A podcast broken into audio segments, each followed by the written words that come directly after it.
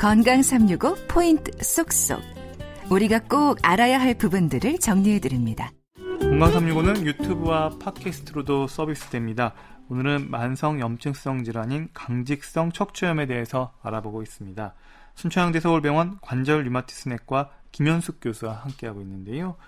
교수님, 그러면 이제 강직성 척추염에 대해서 예, 여러 가지 증상들은 들어봤는데요. 그럼 병원에서 이게 강직성 척추염이다. 뭘 보고 이걸 진단하게 되나요?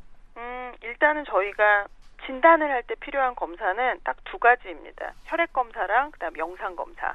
예, 두 가지가 필요한데 일단 이 환자한테 혈액 검사나 영상 검사를 하려고 결정을 하려면 의심되는 증상이 있어야지 되잖아요. 그 의심되는 증상이 앞에 말한 염증성 요통, 염증성 허리 통증, 네. 특이한 캐릭터의 염증성 허리 통증, 그 다음에 아까 말한 척추 외 증상이 얼마나 동반이 됐나, 포도막염, 아킬레스 건염, 아, 족저 근막염, 피부 증상, 장 증상 이런 거를 이제 저희가 판단을 해서 검사를 하게 되는데 그다음에 이제 혈액 검사로는 저희가 이제 대표적으로 진단 기준엔 들어가 있지는 않지만 HLA-B27 유전자 검사를 하는 것이 상당히 도움이 되고요.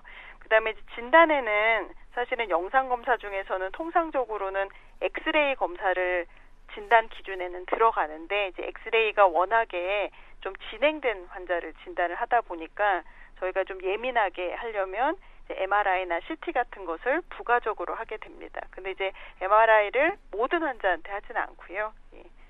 음, 그러니까 모든 환자한테 하지는 않는다 이렇게 얘기를 예. 해주셨고 예. 그럼 강직성 척추염에도 단계가 있지 않을까 싶어요. 예, 영상 검사에서 보면 저희가 아까 말한 척추나 아니면은 엉치 관절, 청장, 천장 관절 혹은 엉치 관절이라고 얘기를 하는데요. 그런 이제 엉덩이를 내가 뒤에 딱 만져서 허리랑 엉덩이랑 이어진 부분이 있잖아요. 그 납작한 부분을 저희가 엉치 천장 관절이라고 얘기를 하는데 거기에는 관절 틈이 있습니다. 거기에 네. 이제 염증이 가장 많이 생기는데요.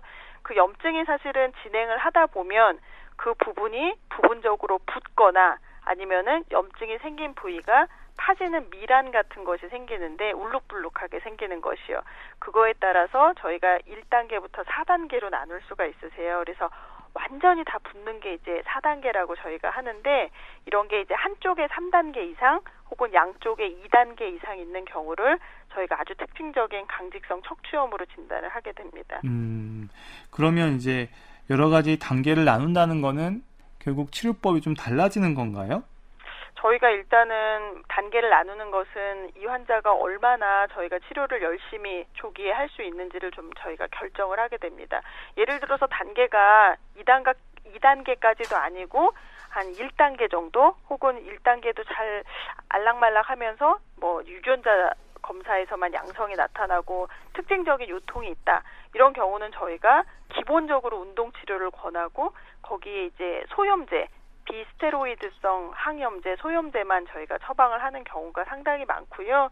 근데 이 환자가 이제 검사를 해서 봤더니 양쪽에 거의 4단계까지 다 와 있고 환자가 뭐 포도막염도 굉장히 많이 생기고 다른 염증성 그 상태가 굉장히 심하다 이러면 이제 생물학적 제재를 가능한 빨리 쓰는 것을 고려를 할 수가 있죠. 근데 음. 너무 많이 다 붙어 있는 경우는 또 생물학적 제재를 쓰지 않는 경우도 있습니다. 그래서 환자에 따라서 저희가 적정한 치료가 다 있기 때문에 그거를 이제 알아보기 위해서 저희가 이제 영상 검사를 추가로 하는 것이 맞습니다. 음. 그리고 이제 여러 가지 면에서 검사 결과와 이런 것들을 종합해 볼때 예. 이제 치료를 해야 할 텐데 그리고 예. 치료도 단계별로 좀 접근하는 것들이 좀 다를 수가 있겠고 예. 그럼 강직성 척추염에 있어서 치료제 어 이게 역사가 이제 점점 점점 강식 척추염의 역사도 있을 텐데 예. 치료제도 많이 개발이 됐는지도 궁금해요. 음, 예, 맞습니다. 그래서 많은 개발이 됐고요. 저희가 이제 생물학적 제재라고 하는 것들이 어, 이제 90년대 후반부터 나와서 지금 거의 한 20년 이상 저희가 많이 쓰고 있습니다. 근데 그래도 저희가 처음으로 진단할 때 가장 많이 쓰는 거는 어, 비스테로이드성 소염제, 소염 진통제를 가장 많이 쓰고 증상에 호전이 있는 경우가 80% 이상입니다. 그래서 이제 소염제를 써서 반응이 어, 적절하지 않고 좀 부족한 경우에는 생물학적 제제를 쓰게 되고요. 이름이 생물학적 제제 하나밖에 없는 것 같지만 사실은 이 안에도 기전에 따라서 저희가 이제 종류가 굉장히 많고요. 그 다음에 최근에는 아마 아직까지는 보험 급여나 허가가 받지 않았지만 경구용 제재도 아마 이제 앞으로는 좀 나오지 않을까 생각이 됩니다. 음, 생물학적 제재라고 듣기는 들었는데요. 예. 앞에 이렇게 생물학적 제재, 이 생물학적이 뭐예요? 어, 생물학적 제재라는 거는 저희가 이제 뭐 예를 들어서 화학적으로 약물을 이제 병합을 해서 만드는 것이 아니라 어떤 이제 몸 안에서 작용을 하는 사이토카인이나 이런 특정 부분에 대해서 그 딱 맞는 그런 것을 실험실학적으로 만드는 것입니다. 그래서 대부분 주사 제제가 많으세요. 활성도가 있는 거기 때문에. 그러니까 쉽게 말해서 뭐 효모 같은 느낌이라고 해야 되나요? 그러니까 이제 알약으로 돼 있다기보다는 이제 주사 제제로 해서 이런 그 저기 뭐야 바이오 제제라고 요즘에는 많이 하잖아요. 그래서 이제 그런 것들을 특정한 뭐 어 그 종양 괴사 인자라든가 아니면 인터류킨 17, 23 이런 어그 기전에 맞는 그런 특정한 사이토카인이나 특정한 신호 전달 체계를 딱 막을 수 있게 실험실 학적으로 조건부로 만든 그런 제재를 말합니다. 음, 그러니까 화학약품으로 제조한 이런 화학적 어떤 제재가 아니라 예. 어떤 약품이 아니라 예. 어떤 생물학적 제재라는 거는 우리 몸속에 있는 어떤 뭐 분비되는 인자나 뭐 이런 호르몬이나 뭐 이런 비슷한 유의 것들을 갖다가 주사로 넣어준다 이렇게 생각하면 될까요? 예, 그렇죠. 예. 음, 그러면 아무래도 우리 몸에 전신적으로 영향을 더 끼칠 수밖에 없지 않을까 또 우려가 되기도 하는데요. 그러니까 예. 면역력이나 우리 몸의 어떤 어, 백혈구나 여러 가지 우리가 싸우는 우리가 어떤 외부에서 이물질이 들어왔을 때 싸우는 그런 면역 반응 이런 데에도 다 영향을 미칠 것 같기도 하고요. 예, 그래서 생물학적 제재가 굉장히 큰 발전을 가져온 것도 맞고 굉장히 효과가 좋은 것도 맞습니다. 근데 이제 모든 약은 어, 저희 선생님도 아시겠지만 효과보다는 부작용을 어떤 식으로 예측을 하고 부작용을 막, 막아서 장기적으로 안전하게 치료를 하는 것이 가장 중요하거든요.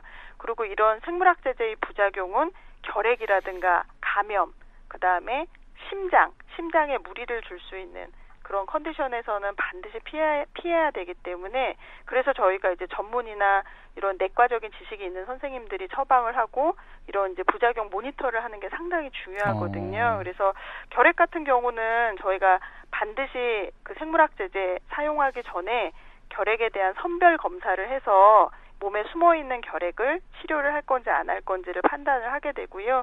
이렇게 다 해도 사실은 감염에 대한 위험률이 일반 사람보다 1.2에서 1.5배 정도 높아지는 것은 음. 맞습니다. 음. 근데 이게 1.2에서 1.5배면 그렇게 많이 높은 거는 아니에요. 그렇죠. 저희가 두 배가 안 되는 거니까. 하지만 이제 환자들 같은 경우는 이런 감염에 대한 위험성, 특히 이런 코로나 같은 것들이 많이 생기는 이런 와중에서는 당연히 걱정을 많이 하게 되고 저희도 굉장히 적극적으로 모니터를 하고 있어서 가능한 그런 동반 그런 문제가 생기지 않도록 저희가 관리를 하는 것이 중요하다고 생각합니다. 음. 하지만 환자의 경우에는 그런 부작용이나 그런 약제의 그런 반대되는 작용을 불구하고라도 꼭 써야 되는 이유가 있는 경우가 있거든요. 왜냐하면 아까도 말씀드렸지만 생물학적 제재는 그런 환자의 그런 염증성 그런 물질에 대해서 그거를 딱 맞춤을 하는 맞춤 치료에 가깝기 때문에 어떤 환자한테서 이 생물학적 제재를 꼭 써야 되는지를 결정하는 것이 가장 중요하고 그다음에 장기적으로 사용했을 때 어떤 부작용이 생길지를 예측을 해서 부작용 생겼을 때 빨리 대처를 하는 게 중요하죠. 음. 사실은 무서워서 약을 안 쓰지는 않습니다. 음, 네. 그러면 생물학적 제재를 쓰는 경우에는 평생 쓰게 되나요? 어, 예전에는 딱 2년만 보험을 해줬어요, 국가에서. 근데 이제 환자에 따라서는 그런 문제가 계속 잔존을 해 있는 것이잖아요. 그래서 보통은 저희가 2, 3년 열심히 쓰고 나서 증상이 많이 좋아지면 약제를 좀 감량을 하거나 아니면 약제의 간격을 좀 늘리는 식의 약을 좀 줄여주는 것으로 해봐서 그런 것이 적응이 되면 약제를 중단하기도 하고 또 경우에 따라서 이제 젊으신 분들이 많기 때문에 뭐 임신이라든가 아니면 이제 다른 지역으로 가셔서 약을 뭐 그 쓸 수가 없는 경우들이 가끔 있으시거든요. 이제 그런 때는 저희가 약을 좀 줄이거나 중단을 해보는 것을 시도를 해보기도 합니다. 음. 그리고 이제 여러 가지 이런 약제와 함께 평소 관리가 중요할 것 같은데요. 물리치료나 음. 운동치료는 어떤 방법으로 진행이 되나요? 저희가 운동 치료가 상당히 중요하거든요. 왜냐하면 이제 이게 이제 척추의 관절은 굉장히 관절이 여러 개가 있고 그 척추를 둘러싸고 있는 근육이나 근막 같은 데도 통증을 유발할 수가 있기 때문에 근데 이제 보통은 저희가 자극이 심한 뭐 이제 박 위에서 누르거나 막 뒤틀고 이런 운동은 상당히 위험할 수가 있어서요. 저희가 이제 물리 치료를 한다고 하면 이제 온열 치료 같은 거 아주 심하게 굳어 있는 환자들은 온열 치료 같은 것이 도움이 된다고 얘기를 하고요. 이제 운동 치료는 전반적으로 몸에 이제 열을 올려주고 그다음에 부드럽게 스, 스트레칭을 할 수 있는 그래서 집에서 할 수 있는 것 중에서 저희가 보통 가장 권하는 것 중에 하나는 척추의 이런 변형이나 유압이 굉장히 심한 경우는 큰 공 있잖아요. 그래서 공을 뒤에다가 지지를 한 다음에 이제 뒤에서 이렇게 척추를 늘려주는 운동이 제일 부담이 없으시고요. 그 다음에는 이제 요가 동작을 응용한 그런 이제 그 운동에 대한 가이드라인이 돼 있는 그런 책자를 이제 간단하게 나눠드리는 것을 하고 있습니다. 네.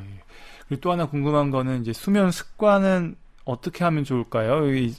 누워서 자꾸 쉬기만 하면은 허리가 아프다는 이 병인데 이걸 어, 자는 습관도 중요할 것 같아요. 저희가 이제 운동이랑 사실은 약물 치료가 제일 중요하긴 합니다. 그래서 적정한 약물 치료를 하고 있으면 잠을 어떻게 자는지가 그렇게 많은 음. 영향을 끼치진 않거든요. 네. 왜냐하면 이제 수면 시간이 사람에 따라서 다르긴 하지만 상당히 길잖아요. 네. 짧게는 뭐 다섯 시간만 자는 사람도 있지만 보통 이제 적정 수면 시간을 여덟 시간 정도, 여섯 시간에서 여덟 시간 얘기하는 거니까 긴 시간 동안 똑바로 누워서 자는 거는 일반 사람한테도 상당히 어렵고요.